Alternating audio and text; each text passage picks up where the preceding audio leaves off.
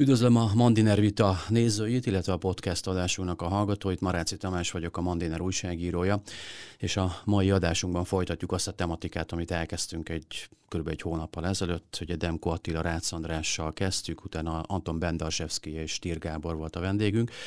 Most pedig tisztelettel köszöntöm az ukrajnai tematikában a következő adás két vendéget, Kaiser Ferencet, a Nemzeti Közszolgálati Egyetem docensét. Köszönöm, hogy bejött hozzánk. Jó, köszönöm. Csiki Varga Tamást, a en ká Stratégiai Védelmi Kutatóintézetének tudományos főmunkatársát. Köszönöm Jó, szépen. Ö, katonapolitika lesz a témánk, harcászat, hiszen a két vendégünk ennek a szakértője. És akkor úgy gondoltam, hogy talán a jelen helyzetből induljunk ki, és a végén, egy olyan negyvenöt perces beszélgetés után a végén pedig egy nagy képet, egy big picture-t, egy nagy értékelést fogalmaznánk meg, hogy hova futhat ki ez a sajnálatos háború, amiben már mi is nyolcadik, nyolcadik hónapja benne élünk a szomszédban.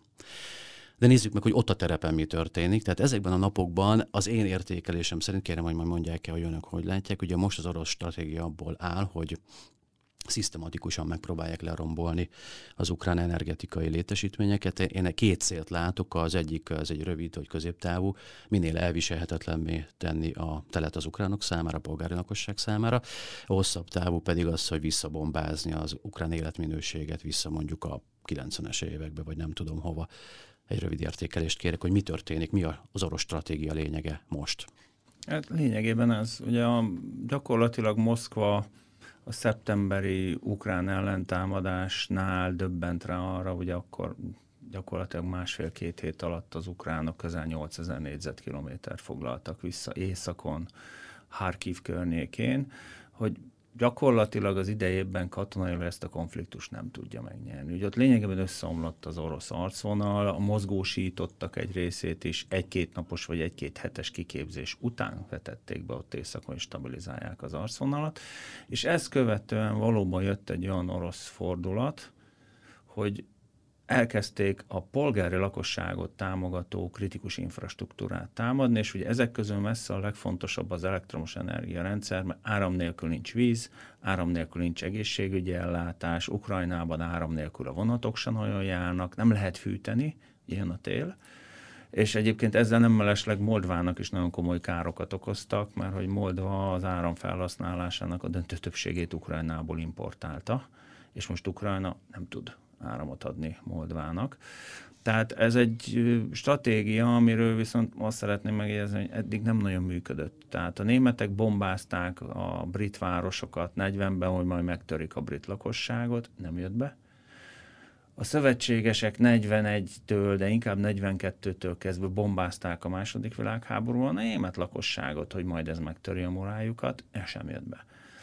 Tehát uh, nyilván az ukrán lakosság borzasztóan szenvedni fog. Tehát ott azért bír hideg lenni.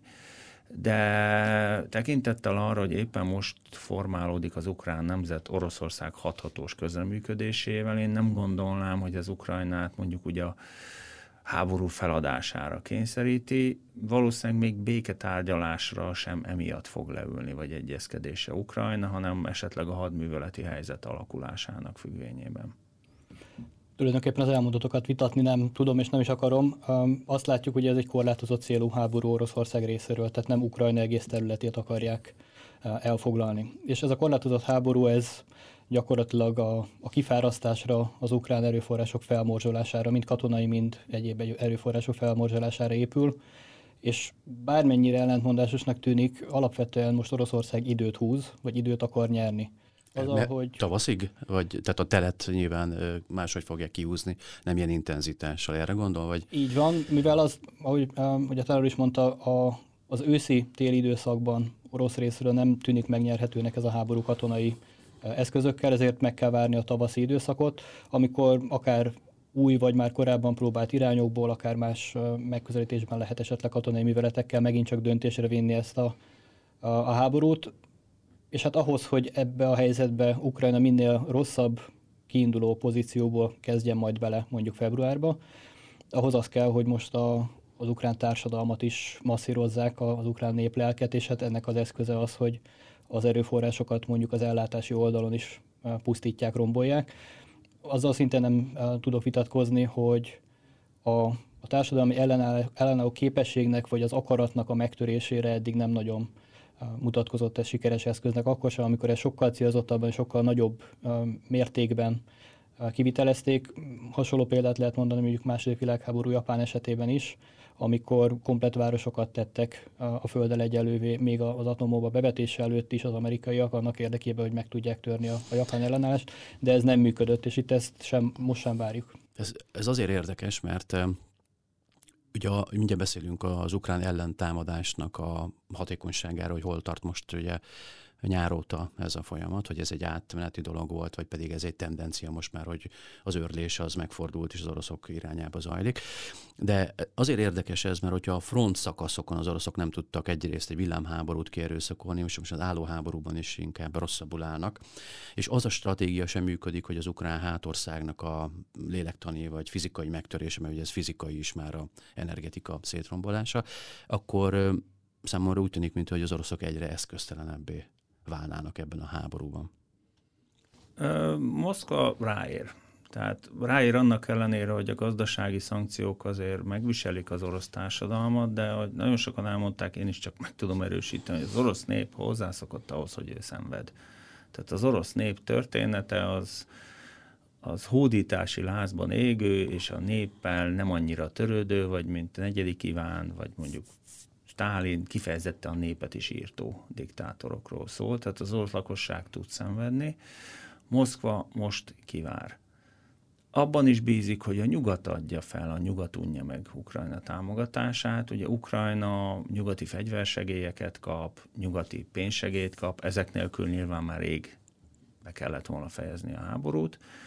Oroszország vár.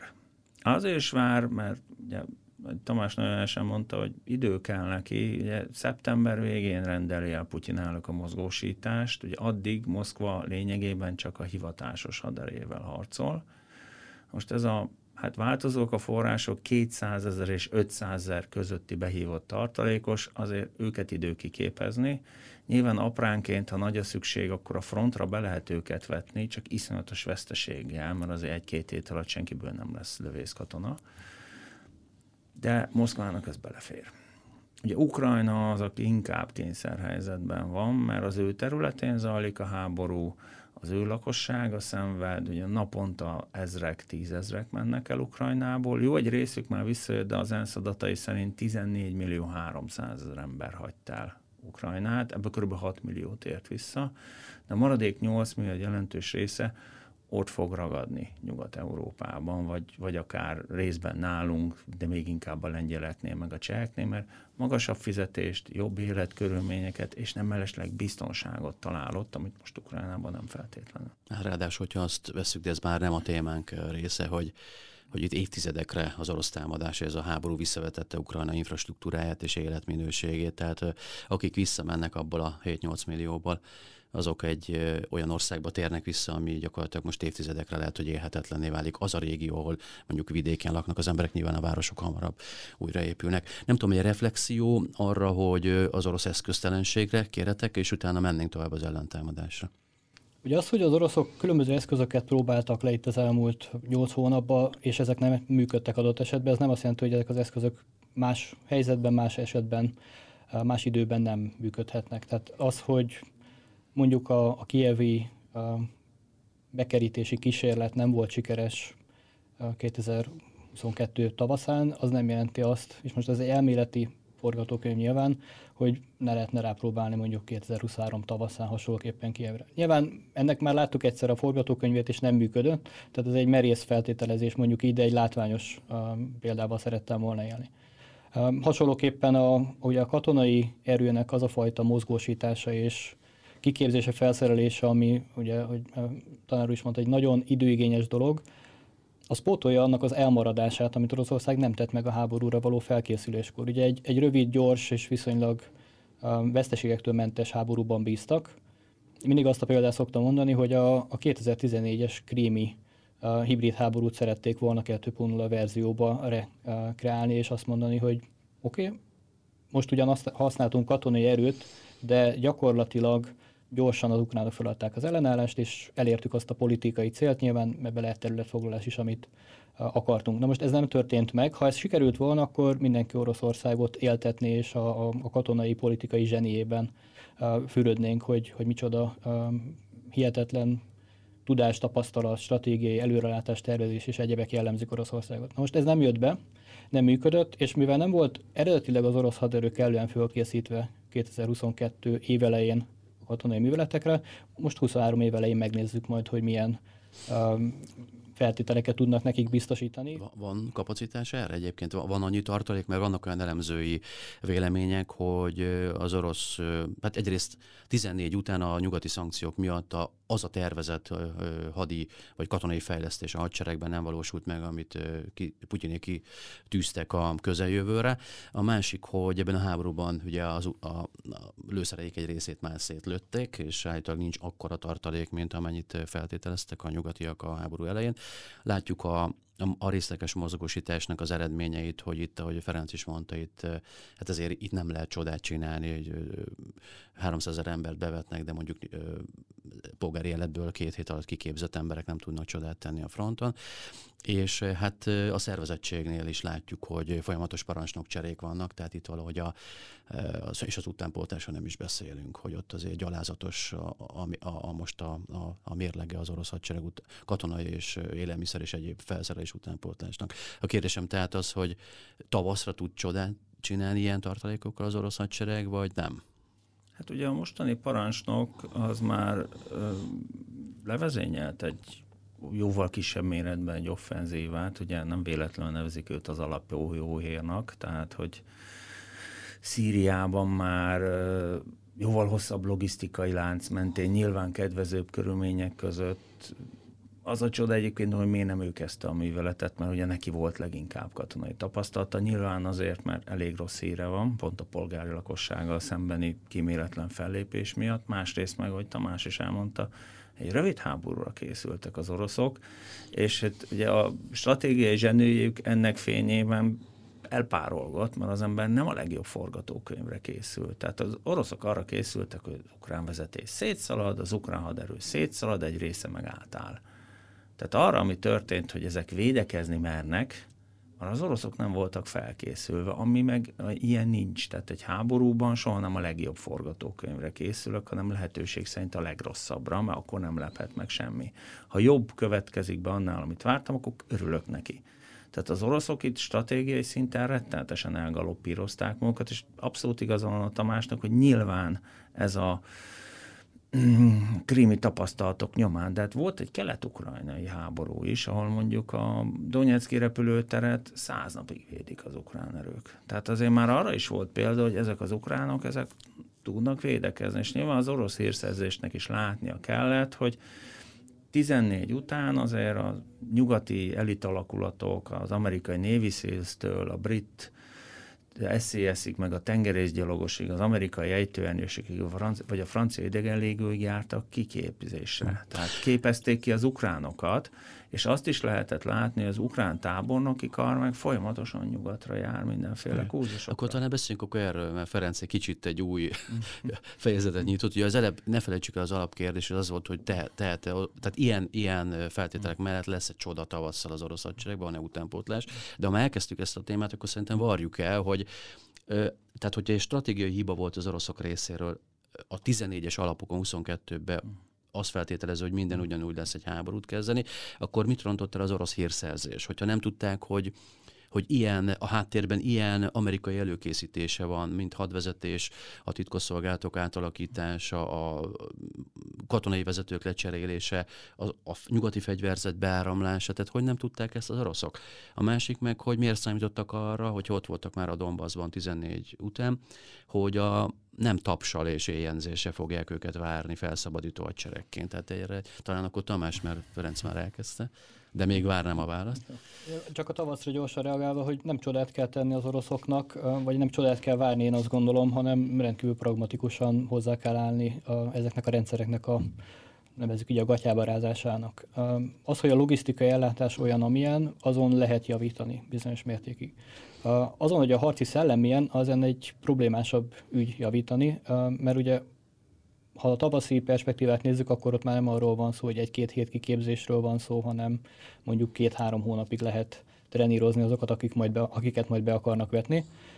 De hát ez először el kell érni eddig a hídig, amíg át fogunk majd menni rajta. Tehát tavaszig védekezni fog valószínűleg a front szakasz jelentős részén az orosz haderő, ezért építik a Wagner vonalat, a, a védelmi állásokat, és azoknak az egységeknek a, a bevetése, amiket most ugye gyorsan összerántottak, és kellő felkészítés, fegyverzet nélküli bevetése, az, az egy tűzoltás. Tehát próbálják befoltozni lyukokat, és nem teret engedni az ukrán ellentámadások kibontakozásának, hogy ne legyenek ilyen jelentős frontszakasz áttörések, és aztán területvesztések. Jó, hogyha már erre válaszolt, mert ugye két kérdés hangzott el, akkor, akkor, akkor térjünk vissza akkor erre, hogy akkor tavasz, tehát van annyi kapacitás az orosz hadseregben, van annyi fegyverzet a raktárban, annyi lőszer, annyi felszerelés, annyi élelmiszer, hogy ezeket, amit látunk, ezt a performance-t fölül tudják haladni, és egy ütőképesek hadsereg benyomását fogják majd ö, márciusban kelteni.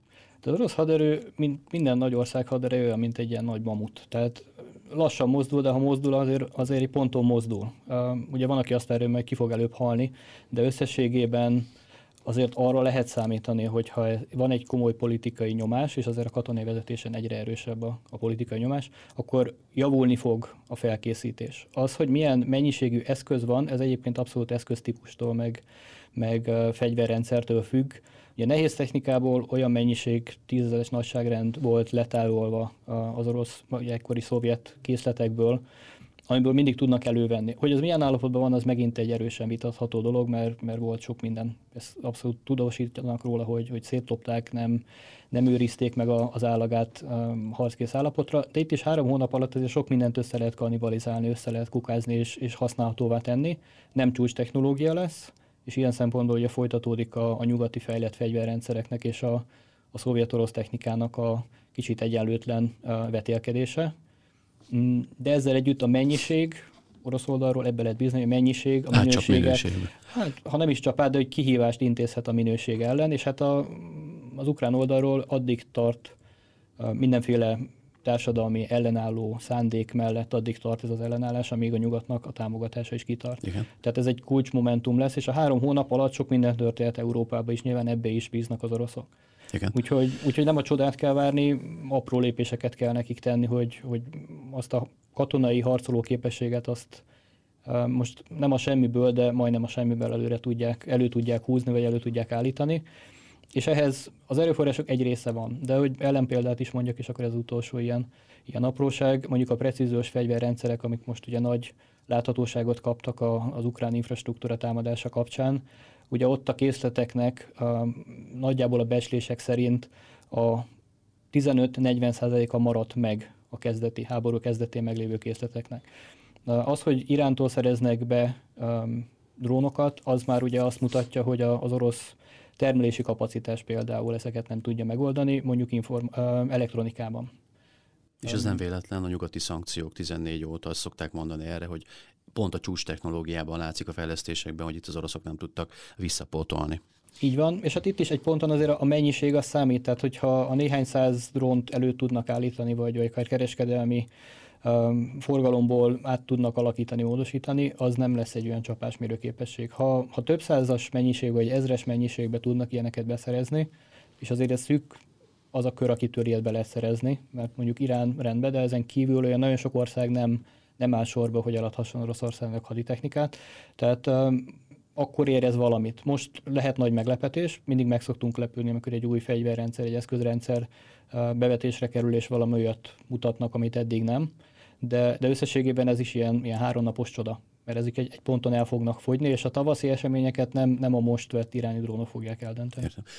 Talán akkor Ferenc még erre, hogy tavasszal ön, a Tamás által elmondottak fényében mit vár, tehát hogy van-e kapacitása tartalékok? Abszolút. Tehát kezdve azzal, hogy becslések szerint Oroszország, nyilván ez a háború előtti állapot, két millió kiképzett tartalékos tud ott akkor felfegyverezni. Tehát két millió emberre volt eltárolva harckocsi, tüzérségi eszköz, és a többi, és a többi. Ugye valóban komoly kérdések vannak például a lőszer kapcsán is, ugye felrepentek olyan hírek, hogy már Észak-Koreától kell lőszert venni, és ugye az orosz tüzérségnek a legintenzívebb napokhoz képest a napi száz-százötven ezres gránát és lőszer, rakéta felhasználása az hát úgymond visszaesett ötven-száz ezer közé. Mert ugye a pakra, nullára nem lőhetik el a laktárakat, tehát Oroszországnak tartalékolni kell az jelentős készleteket.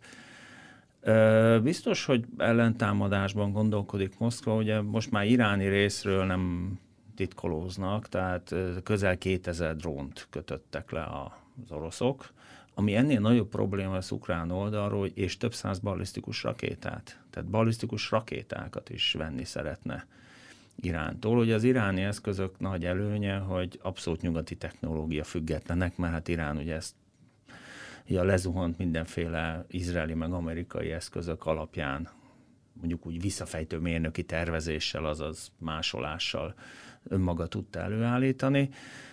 Tehát lesz egy anyagháború jellege a dolognak, aminek egész biztos, hogy egészen tavaszig része lesz az ukrán polgári lakosság elleni célzott támadásoknak. Ugye az iráni drónok nem feltétlenül a precizitásukról híresek, tehát valószínűleg direktbe is rengeteg polgári lakóépület, toronyházak, stb. Fog károsodni, ennek megfelelő civil áldozatokkal, és Moszkva össze fog rakni egy jóval nagyobb haderőt.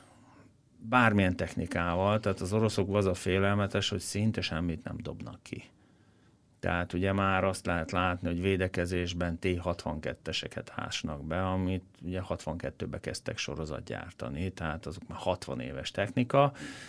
Nyilván a nyugati páncéltörő rakétáknak csemege, de rengeteg van belőle, ezres mennyiség van csak ebből a té hatvankettesből raktáron, tehát Moszkva anyaggal bírja, vélhetőleg emberrel is bírja, mert ugye valóban döbbenetesek voltak azok a sorok, hogy milyen embertömeg állt a finn, a kazah, a mongol, meg bármi, a grúz határon, ugye ahol az oroszok kétezer-nyolcban harckocsival mentek be, most ugye több tízezer menekült ment át, de ez az orosz férfi lakosságnak csak egy minimális százaléka. Jó, hosszú távon borzasztó lesz, mert főleg a mérnökök, orvosok, informatikusok, tehát a diplomás, meg a felső középosztálybeli fiatalok menekültek el, meg nem is annyira fiatalok, tehát hosszú távon ennek iszonyatos hatása lesz. Oroszország háború első pillanatától kezdve veszíti el az értelmiségét, de a közép-ázsiai területeken, meg az elmaradottabb vidéki területekről egy férfi nem ment el, és a frontra elsősorban ők fogja, őket fogják oda küldeni. Tehát, tehát ember tartalmi. Lesz, lőszer lesz, nyilván újraindították a gyártást, abban nem kell csip, tehát, hogy ilyen nagy mennyiségű idő, valószínűleg a készleteket tudják növelni, mert néhány gyártósort beállítanak. Azt Oroszország önmaga elő tudja állítani. A precizitással lesznek gondok, mert amíg ugye az orosz mercs rakétasorozatvetőről szokták mondani, hogy annak a rakétája mondjuk egy háromszázszor háromszáz méteres négyzetbe szokott volt betalálni, addig az amerikai HIMARS esetén ez egy ötször öt méteres négyzet. De hát ugye az oroszok ezt azzal egyensúlyozzák, hogy iszonyatos tömegtüzet lőnek, az valamelyik csak talál. Tehát Moszkva ezt meg fogja oldani, ugyanakkor a veszteségek továbbra is elég egyoldalúak lesznek, mert Ukrajna ugye mennyiségileg háttér, hátrányban van, de minőségileg elképesztő fölényben van a rengeteg nyugati segítségnek köszönhetően. Még a, a kérdésem a levegőben maradt, hmm. mi visszatérünk majd a stratégia hiba, miért következett orosz részre, de ha már belementünk, akkor tényleg most akkor menjünk ezen a szálon, hogy meg tudják mondani, akkor így a hallgatóknak, nézőknek, hogy ukrán oldalon a nyugati fegyverzetek terén, illetve Oroszország hadserege kötelékében melyik azok a aduász fegyverek, amely ebben a háborúban már megmutatkoztak, és ami tényleg az ellenfélnek nagyon sok fejtörést és áldozatot hoztak. Melyik ezek a fő fegyverek ebben a háborúban? Hát ugye gyakorlatilag az ukránok az orosz támadást az első hullámban a könnyű kézi fegyverekkel fogják meg. Tehát ezek a váról nyitható légvédelmi rakéták, a páncéltörő rakéták, itt főleg ugye az amerikai Javelin rendszert kell kiemelni, illetve még ennél is könnyebb, ugye Next Generation Light Antitank Weapon, ez egy brit-svéd közös fejlesztés, vagy a légvédelmi eszközöket. Ugye itt az az érdekes, hogy nem csak korszerű amerikai Stingerek mentek, hanem rengeteg régebbi Strela is, tehát ugye orosz rakétákkal, szovjet eredetű rakétákkal is felfegyverezték az ukránokat. Ugye aztán ugye jönnek a korszerű nyugati tüzérségi eszközök, ugye az a Panzer Hobitze kétezres, amit a Magyar Honvédség is rendszeresíteni fog, de a francia könnyebb verzió ugye nem páncélozva, hanem egy kis teherautón a Caesar. Ugye ezek a tüzérségi eszközök, ezek gyakorlatilag olyan tíz kilométerre lövik túl az orosz tüzérséget, és főleg a HIMARS. Ugye az egy game changer, ahogy az angol száz szokta mondani, tehát az egy döntő fölényt. Ez jutott az ukrán, vele Ukrajna, mert iszonyatosan mozgékony az eszköz. kilencven kilométerig is ellő azokkal a rakétákkal, amiket átengedtek az amerikaiak, mert nyilván a nagyobb attack missile, amivel három, három kötőjel ötszáz kilométerig lehet lőni, azt azért nem, mert az a már nagyon sok orosz nagyváros is. És ugye itt nem is arról van feltétlenül, hogy az ukrán vezetés fog lőni, hanem mondjuk egy olyan tiszt, akinek mindenki meghalt egy valamelyik orosz akció következtében, ott azért erős lehet a kísértés, hogy kicsit oda pörkölök Moszkvára. Orosz fegyőrzet terén? Hát ugye az oroszok a hagyományos dolgaikat használják. Ugye té kilencvenes harckocsi az, ami úgy nagyjából, de azt is megsüti a nyugati technika, de az nagyobb túlélő képességű. Lehetne az armata, a té tizennégy armata, de azt meg még nem gyártják sorozatban, pont azért, mert nyugati szankciók. Ö, ami mennyiségben ugye fontos, ugye a megfelelője a HIMARS-nak a Smash meg az Uragan, mert az nagyjából ugyanazt a lőtávolságot tudja, és elképesztő mennyiséget tudnak kilőni. Állítólag itt is csökken a rakéta mennyiség. Ugye ami, ami orosz rész komoly probléma, hogy például a légierők nem nagyon mehet be az ukrán légtérbe. Tehát mert lelövik. Tehát tele van a YouTube videókkal, főleg alacsony magasságban, ez kéne a csapatok légitámogatásához. Ugye Oroszország ezen úgy tudna túllendülni, hogy ő is be tudna szerezni egy rakás precíziós fegyverrendszert. De hát ez csak Irán hajlandó, még Kína sem hajlandó leszállítani ezeket. Úgyhogy nagy kérdés, és még valamit elfelejtettem megemlíteni, hogy az ukránok, hát ugye háború borzasztó dolog, mindenki teszteli a legújabb cuccait. Az ukránok rengeteg amerikai switchbladet kaptak, ez egy úgynevezett cirkáló lőszer, vagy hallgatók talán jobban ismerik úgy, hogy öngyilkos drón. Tehát körülbelül ekkora az egész. Tehát mondjuk három termosz egybe. Kilövi sűrített levegős patronnal, aztán beindul a saját rakétahajtóművel, és húsz-negyven percig cirkál az adott térségben, és az operátor így nézi egy okos tárcsin, és nyom egy entert, és onnantól kezdve felülről becsapódik. Állítólag csak ezzel több száz orosz harckocsit, meg gyalogsági harcármát lőttek ki. Tehát igazából az újdonságok jelentős része az az ukránok oldalán van, mert nagyon gonosz dolog, amit mondani fogok, a nyugat ezt arra használja, amit egyébként Afganisztánban, meg Irakban a kínaiak, meg az oroszok is megtettek, hogy a másik oldalt, tehát Irakban, Afganisztánban ugye nem is államokról beszélünk, hanem mindenféle felkelő csoportokról, az a korszerű fegyverrendszerék egy részével ellátták, hogy megnézzék, mit tudnak. Most ugye ez a kölcsönkenyér visszajár, most a nyugat tesztel szinte mindent. Tehát ugye a németek odaígérték az Iris-t, annak ugye a szárazföldi telepítésű változatát, hát nyilván most légvédelmi, meg rakétavédelmi feladatokban is letesztelik. És ugye itt jön egy még gonoszabb dolog, ha sikeres, már pedig eddig a legtöbb nyugati fegyverrendszer sikeres, az óriási megrendelést fog jelenteni, tehát dőlni fog a pénz a gyártókhoz. A háborúnak ez a legborzasztóbb hozadéka, hogy megpörgeti a hadipart, és mivel Oroszország terjeszkedik, megpróbál, ezért hirtelen egész Európa elkezd fegyverkezni. És emiatt iszonyatos kereslet lesz a haditechnikai eszközökre, a reklám a háborúban jól teljesítő eszközök felé tereli a potenciális vásárlókat, ugye más nem mondjak, szintén egy ilyen game changer, ugye döntő eszköz lehet a Bayraktar té bé kettes drón, ugye a törököknek a jelenleg a legnagyobb fegyver sikere, export sikere, öt évre előre el van adva a gyártósorról. Öt évre előre eladták az összes darabot. Tehát ha valaki most akar Bayraktart venni, talán hat év múlva tudnak szállítani. Köszönöm szépen, Tamás. Ugyanez a kérdés. Egyébként ugye oroszok is kipróbálhatták Szíriában a fegyverzetüket, persze, és ez már... Ugyanígy. Igen.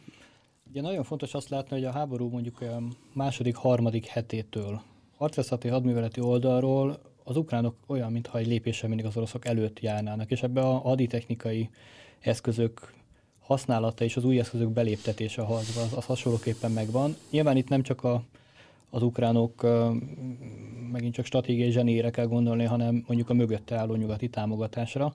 És az, hogy azok az eszközök, amik ugye itt az elmúlt nyolc hónapban érkeztek Ukrajnába, lehet szakaszolni. Ugye ahogy a háborúnak is vannak szakaszai, ugyanígy a, a haditechnikai ellátást is lehet szakaszolni. Ugye első időszakban döntően egyébként a kelet-közép-európai államokból ugye azt a volt szovjet-orosz haditechnikát söpörték ki és adták át az ukránoknak, amiket a legkönnyebben tudtak használni, mert ők maguk is ezt használták, tehát nem kellett rá plusz kiképzés.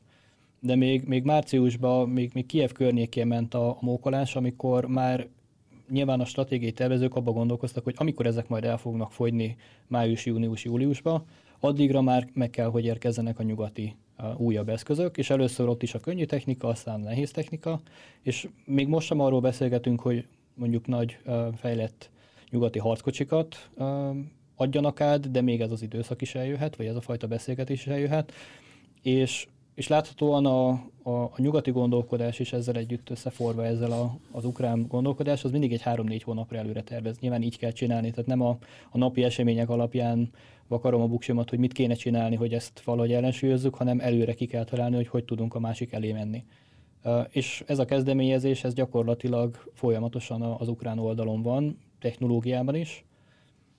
Vannak ilyen jellegű hát kihívások, mint például a, a cirkáló rakéták, vagy a, az öngyilkos drónok elleni védekezés, ahol eszközök ugyancsak vannak, tehát az Iris-T mellett ugye a NASAMS rendszernek is a leszállítása csőben van, mondjuk így, tehát megvan elvileg a, a megállapodás, és ez az a rendszer, amit a NATO tagállamok is használnak. Tehát ha ezt lepróbálják megint csak Ukrajnában, például Oroszország ellen, vagy az iráni drónok ellen, hát ennél, ennél nagyobb idézőjelben sikere az amerikai fegyveriparnak nem nagyon lehet uh, ilyen eszközök szempontjából. Tehát, és ezek is jönni fognak nyilván, attól függően, hogy a, a hadműveleteknek milyen igényei vannak. Uh, és nem látom azt, hogy egyébként ez mondjuk megváltozna, vagy Oroszország olyat tudna előhúzni a tarsolyból, ami amivel ezt a fajta kezdeményezést el tudja venni.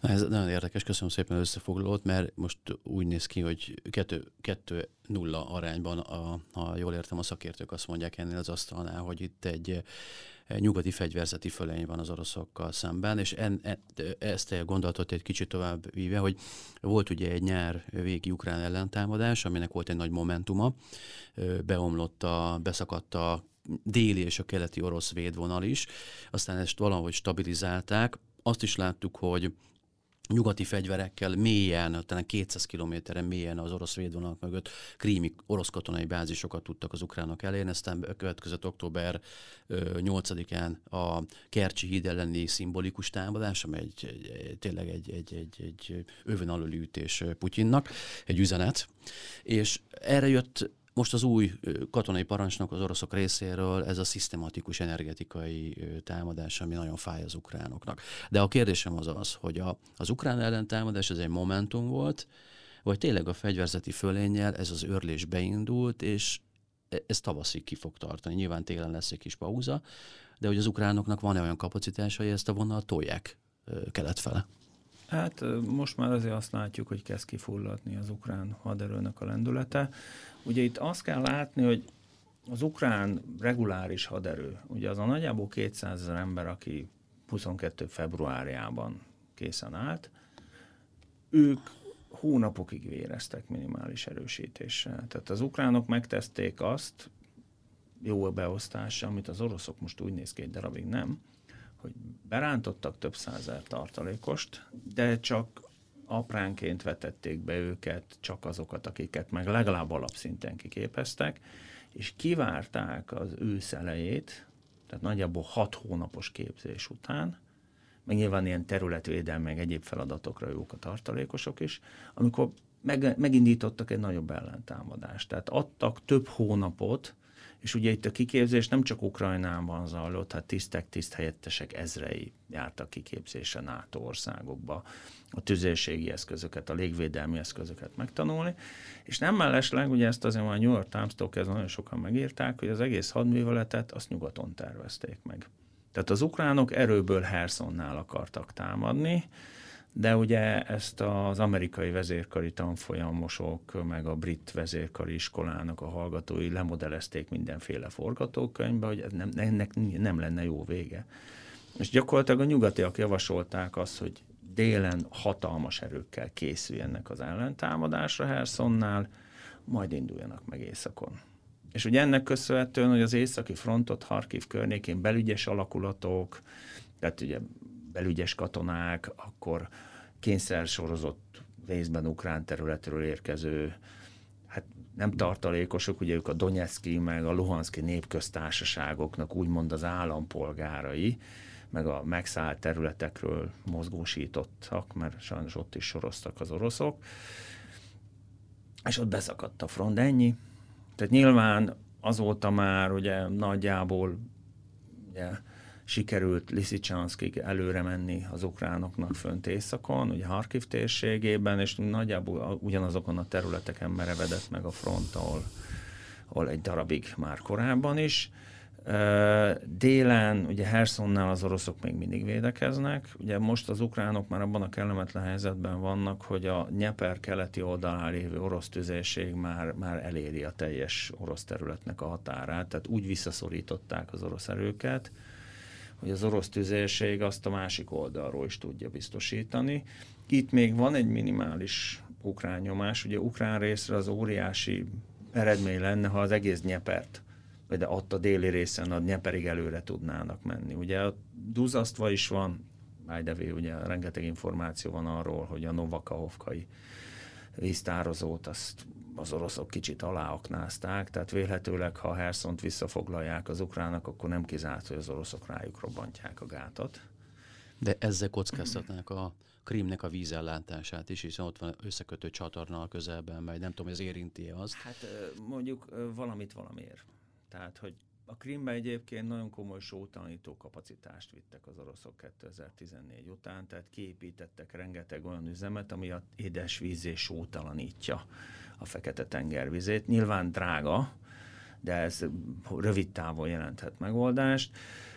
Ugye a Dnyeper alapesetben is, vagy Dnyipró, ugye az ukrán nevén, az alapesetben is majd egy kilométer széles, négy bazinagy duzzasztó gát van rajta, mindegyik mögött több balatonnyi víztömengel, tehát ilyen hat, hét, nyolc, tíz, tizenhat köbkilométerekről beszélünk. Ez egy jól védhető határ, tehát az ukránoknak sikerülne még a télbe állta előtt felszámolni ezt a herszoni zsákot, vagy katlant, amiben az orosz erők benne vannak, akkor a legjobb erőik egy részét ki tudnák vonni, pihentetni az arcvonalból, tehát felkészülhetnének az orosz ellentámadásra sokkal jobban, de hát nyilvánvalóan ezt az oroszok is tudják, tehát Herszon környékén ugye nagyon komoly harcokra számíthatunk, ugye ezért viszik ki a polgári lakosságot, ugye, ami egyfelől azért jó, mert élőpajsként nem fogják őket használni, másfelől meg ugye a nőknek meg a gyerekeknek a kényszer sorozott, hiszen a terület ugye önként csatlakozott Oroszországhoz, férjeik, nagyfiaik, azok ott maradnak, és ezzel mondjuk ugye az oroszok garantálják, hogy ők tömegével nem fognak átállni. És onnantól kezdve, hogy az ember egy lövészgödörbe kuporog, onnantól kezdve nem az orosz birodalomért harcol, hanem a saját túlélésért. Tehát délen várhatók jelenleg talán a leghevesebb harcok, és aztán valószínűleg bárhogy alakul is a dolog, akár sikerül az ukránoknak felszámolni ezt, akár kifullad az ukrán támadás, utána lesz egy úgynevezett hadműveleti szünet. És ebben a hadműveleti szünetben Oroszország biztos, hogy fel fog készülni egy nagyon komoly ellentámadásra. Moszkva még egyáltalán nem adta fel azt, hogy megtöri Ukrajnát. Ugye, ami gyakran elhangzik az orosz szakértők szájából az, hogy Odessa, meg az egész Fekete-tengeri partvidék, az Oroszországnak úgymond jár. Igen, ez a nagy távlati cél, Tamás, akkor a kis távlati célról, vagy akkor hogy áll az ellentámadás? Ugye a, a szeptemberi ukrán terület visszafoglalást, meg azt a műveleti sikert, azt azért érdemes egyfajta önbecsüklettel kezelni, mert katonailag nagy eredmény, viszont ott nagyon jól kijött az, hogy nem csak a, a hevenyészet, vagy nem túlzottan komoly orosz védelemmel szemben sikerült komoly hadműveleti sikert elérni, hanem a, a hadviselés módja ugye más volt. Uh, könnyű, mozgékony ukrán alegységeket küldtek be, nem a, a fő útvonalakon keresztül, hanem mondjuk ilyen kisebb vidéki, uh, nehezebben járható, de akkor ugye a földrajzi vagy talajviszonyoknak megfelelően járható uh, útszakaszokon megkerülték az orosz erőket, azokat tartatatlan pozícióba hozták, vagy, uh, vagy visszavonulásra kényszerítették, és aztán az ukrán követő erők ezeket a zsákokat felszámolták, ha éppen úgy volt, vagy az oroszok elmenekültek. Tehát nem, nem frontális nagy támadásokat, nem nehéz technikának a használatát, nem tüzérségi tűzhengert, mint amit az orosz a szovjet hadászat a, és hadműveleti művészet alkalmaz, nem ezt vették elő, hanem okosan harcolta, fogalmazzunk így. És ezt egy, egy nem megerősített védelmi vonallal, egy nem lelkesen védekező, nem jól felszerelt és esetleg nem jól kiképzett haderővel szembe meg lehetett húzni. Na most a herszoni helyzet az egészen más történet. Ugye azok a jellemzők, amiket a tanár úr elmondott, azok abszolút igazak, vagy, vagy helytállóak, és én is azt gondolom, hogy az ukrán cél az legfeljebb a, a, a Dnyeperig való területfoglalás lehet a tél beálltáig. Nem nagyon látni azt, hogy az a helyzet, amiben az oroszokat kényszerítették, és logisztikailag ugye fenntarthatatlan volt, a orosz oldalról ugye a Dnyepernek a nyugati partja, ha az ukránok ugyanezt a Dnyepernek a keleti partján kéne, hogy megoldják, ők ezt meg tudnák oldani. Tehát ugyanabban a kellemetlen, kényelmetlen helyzetben nem biztos, hogy bele akarnák manőverezni magukat, hogy egy folyóval a, a hátuk mögött, hidak, logisztikai ellátás nélkül nekik támadni kell, vagy egy, egy olyan területet kell megvédeni, a, ugye Herszonnak a, a, a keleti térsége, ami ami katonailag nagyságrendileg véghetetlen. Tehát uh, akkora nagy ukrán ellentámadást, ami onnan is elszorítaná, kisöpörni az oroszokat, hát azt meg nem nagyon látjuk, hogy, hogy mivel lehetne megoldani. Tehát akkora élőerő, akkora technikai, technikai uh, haditechnikai háttér jelenleg nem látszik a, az ukrán haderőben. Köszönöm szépen ezt az elemzést, és akkor talán akkor egy, egy, egy lépésre tovább menve. Itt a korábbi beszélgetésekben ugye négy szakértővel, ebben a keret, beszélgetés keretben négy szakértővel beszéltünk eddig. Szinte mindegyikünk azt mondta, hogy hagyományos fegyverzettel akar Oroszország megnyerni a háborút. Tehát amikor föltettem azt a kérdést, hogy taktikai, nukleáris fegyverek, akkor az volt a válasz, hogy nem. Itt egyelőre az a stádium van, hogy a hagyományos fegyverekkel próbálják őrlésben ezt a területszerző háborút megnyerni. Viszont a hétvégén volt egy érdekes momentum, hogy az orosz védelmi miniszter itt felhívogatta a négy-öt nyugati kollégáját, védelmi minisztereket, panaszkodva arra, hogy az ukránok piszkos bomba bevetésére készülnek, és az orosz dezinformációt és kommunikációs gépezetet ismerve a nyugati hírszerzés arra gyanakszik, hogy a Shoigu úrnak a lépése, ez gyakorlatilag egy vészcsengő arra vonatkozólag, hogy az oroszok arra készülnek, amivel az ukránokat vádolják. Magyarán eljöhet az a stádium, hogy a, a, a taktikai tömegpusztító fegyverek bevetése is ö, ö, előtérbe kerülhet, főleg úgy, hogyha ö, nagyon megerősödik a nyugati ö, hagyományos fegyvereknek a fölénye. Egyetértenek ezzel az elemzői véleménye, vagy azért itt nem tartunk?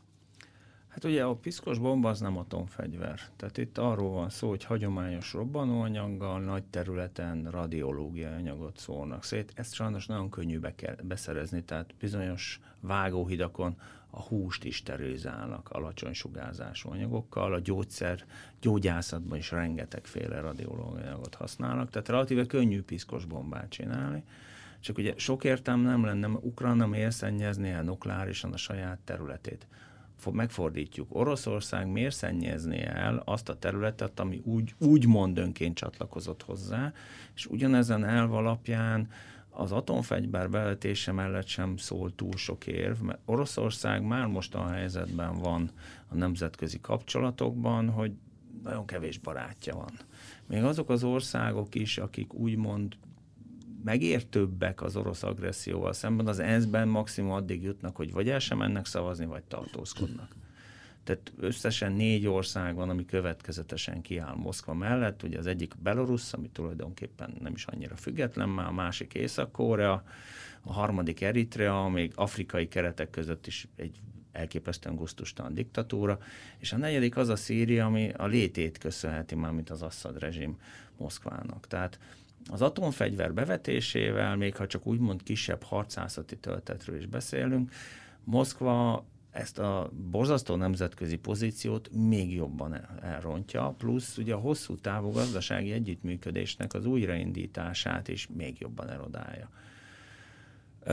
Arról is beszélve, hogy az orosz haderő eddigi állapota alapján ugye a harcászati atomfegyvert arra használok, hogy rádobom az ukrán erőkre, valahogy rést nyitok az arcvonal, és akkor áttörök. Na most az orosz haderőről eddigi információk alapján nem biztos, hogy a legtöbb orosz alakulat van abban az állapotban, hogy egy sugárszennyezett területen át tud úgy menni, utána le tudják mosni a harcjárműveket, mert ugye anélkül nem szállunk ki belőlük. Tehát az orosz haderő sem biztos, hogy tudna ebben a környezetben harcolni, plusz Oroszország a saját maga által felszabadítottnak deklarált, és a hozzá úgymond önként csatlakozó területekre dobna le atomfegyvert. Most abban meg nem is érdemes belegondolni, hogy mi van, a Kijevet elkezdi bombázni atomfegyverekkel Oroszország, mert akkor ugye a nyugat úgy félig meddig belebegtette, hogy akkor sokkal komolyabb segítséget kapnak az ukránok, és mondjuk kapnak olyan rakétákat, amikkel simán. Tehát, hogy ennek az eszkalációs spirálnak nagyon könnyen egy világháború lehetne a vége, amit Moszkva sem akar. Fenyegetőzni lehet vele. Tehát nyilván arra tökéletes, hogy a nyugati politikusokat picit mindig el lehet azzal bizonyítani, mert pontosan tudják a döntéshozók, hogy tartalékokkal, raktárkészletekkel együtt Oroszországnak közel hatezer atomtöltete van. Igen. De a bevetése az nem valószínű. Tamás, akkor mi volt a Sojgu telefonhívásoknak a, az értelme, illetve hogy van-e komoly szándék a fegyverek használatára? Két dolog, az egyik a közvélemény, ugye akciófilmeken szocializálódott fotelharcosok vagyunk, tehát mindenkinek van véleménye mindenről, és mindenki úgy képzel el az atomfegyver bevetését, hogy ott ül valaki a nagy piros gombnál megnyomja, és, és repül, és gombafelhő. Na most azért ennél ez egy jóval komolyabb ügy. A döntés meghozatal is, tehát nem arról szól, hogy van egy egy veleig romlott gonosz vezető, aki tördeli a kezét és dörzseli a tenyerét, hogy na most akkor én bosszút állok és atomfegyvert vetek be, hanem ez egy, ez egy nagyon komoly mérlegelés, katonai, politikai, mindenféle szempontból.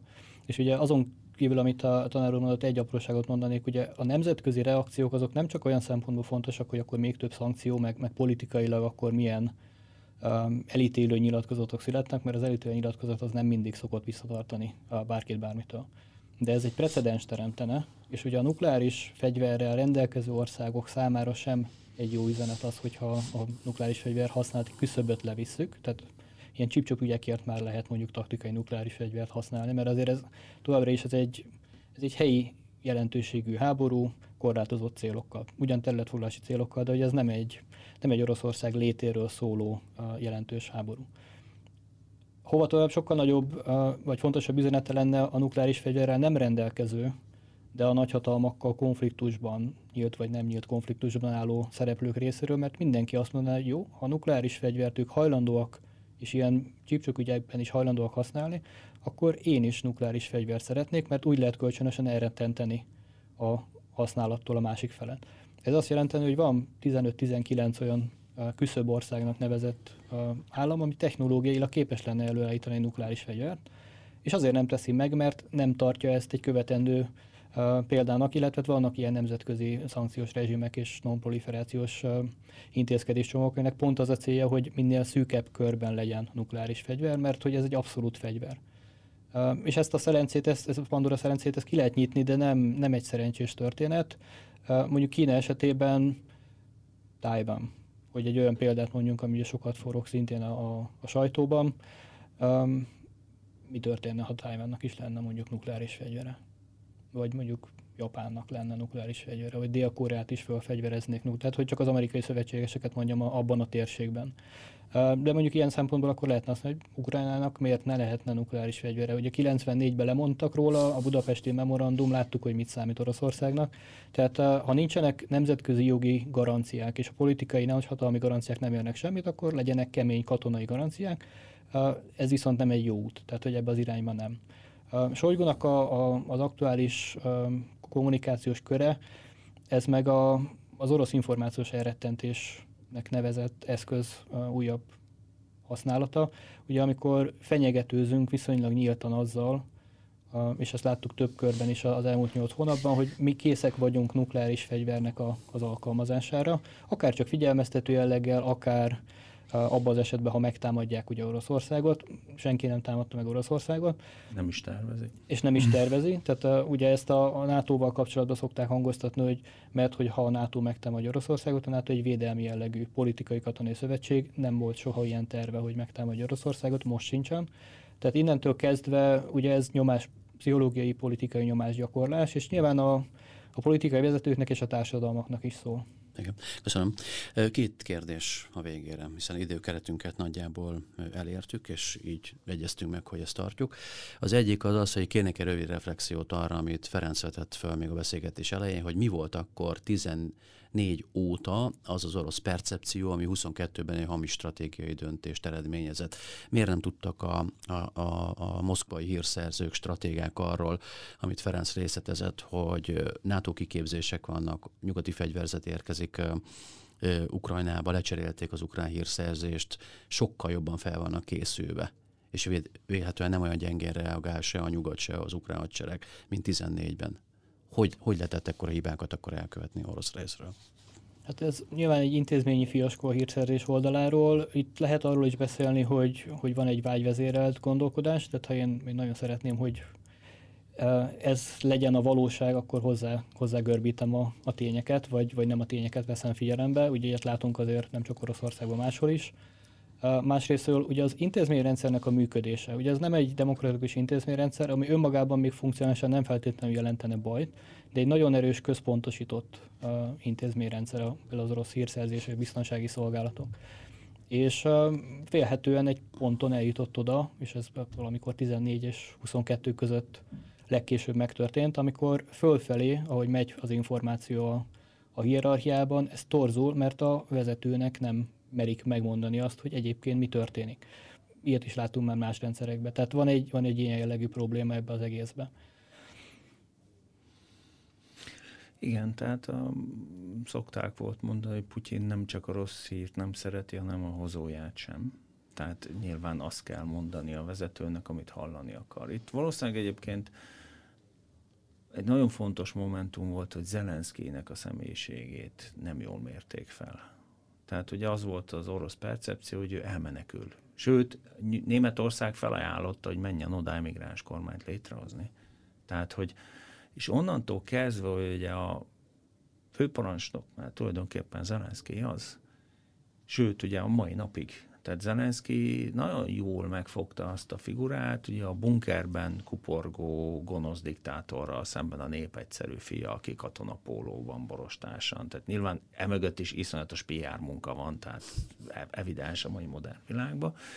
Tehát Zelenszkijt meg az ukrán vezetés egy jelentős részét rosszul mérték fel. És ugye itt azért az is szerepet játszott. Egyrészt volt egy alapos tisztogatása a Föderációs Biztonsági Szolgálatnál, tehát hullottak a fejek. Másrészt ugye tizennégyben azért működött a Krím elleni háború, rengeteg ukrán helyi középszintű, vagy akár felsővezető tábornokokat meg lehetett venni.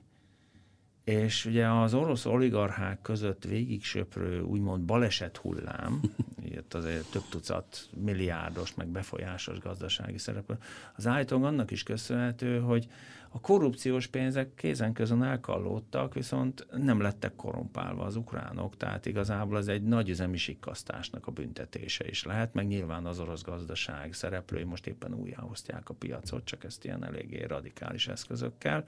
Tehát valószínűleg történtek előkészületek, csak felfelé azt jelentették, hogy sikerült, valóságban meg nem a pénz, meg a korrupció az nem csak Ukrajnában magas, hanem az ukránok óriási szerencsére Oroszországban még magasabb.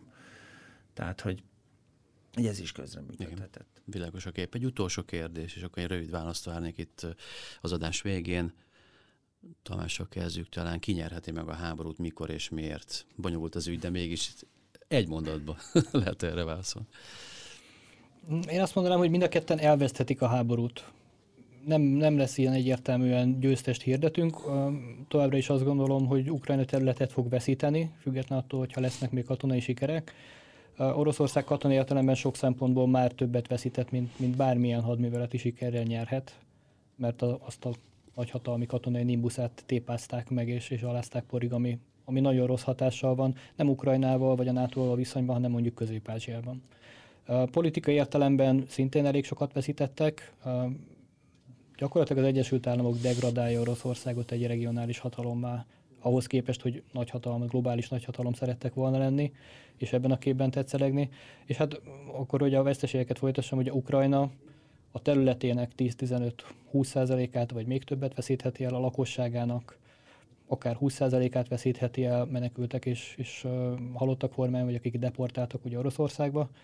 a gazdasági teljesítményének eddig elvesztette a harminc százalékát, tehát egy, egy olyan um, helyzetbe kerülünk, ahol mind a két fél borzasztó sokat veszít, olyan nagyon nagyot nem nyer, uh, és ezzel együtt még mindig azt gondolom, hogy nem biztos, hogy ebből béke lesz, hanem esetleg egy néhány év után kiújuló újabb háborús konfliktus. Egy végszót kérnék akkor Ferenctől. Mind a két fél veszít. Tehát ennek a háborúnak nem lesz győztese, abszolút igaza van Tamásnak, tehát Oroszországot nem csak az u es á degradálja, Kína még inkább. Tehát Közép-Ázsia, Emomali Rahmon, tadzsik elnök, ha nem állna mögötte Peking, tehát ugye a panda nem vicsorogna mögötte, akkor nem lett volna annyira bátor, hogy beolvas Putyinnak. Tehát a közép-ázsiai orosz pozíciókat Kína, szépen eleve Közép-Ázsiának energiahordozói vannak, ami Oroszországnak nem kell, Kínának viszont annál inkább. Tehát Oroszország befolyást, presztíst veszített, fegyver export piacokat veszített, hát az orosz fegyverek most látványosan kudarcot vallottak. Kína ugyanazt tudja lopott nyugati elektronikával, tehát a hagyományos orosz piacokról is ki fogja szorítani fegyverpiacokról. Ukrajnának ugye alap esetben már az is győzelem, hogy túlélt. Tehát, hogy nem szűnt meg, nem lett orosz bábállam, ugyanakkor valóban népességet.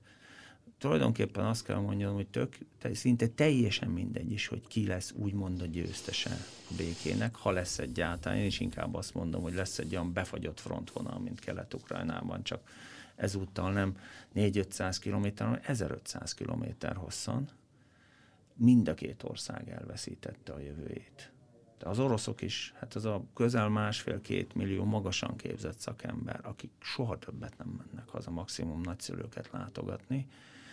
Tehát mind a két fél veszít. Tehát ez, ezt a háborút a tehetetlensége viszi előre. Egyik fél sem tud alkudni, pedig egyébként már tényleg mindenki jobban járna, meg tudnának egyezni, de Oroszország még nem nyert eléggé, az ukránok meg nem érzik úgy, hogy ők veszítettek, és valóban, tehát biztos, hogy Moszkva valamit nyerni fog, mert muszáj neki, csak ez kérdés, hogy Ukrajna, meg főleg a nyugat mennyit enged neki, és ebbe sajnos még nagyon sok ember meg fog halni.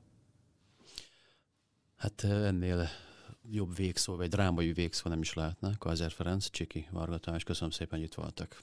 És akkor folytatjuk.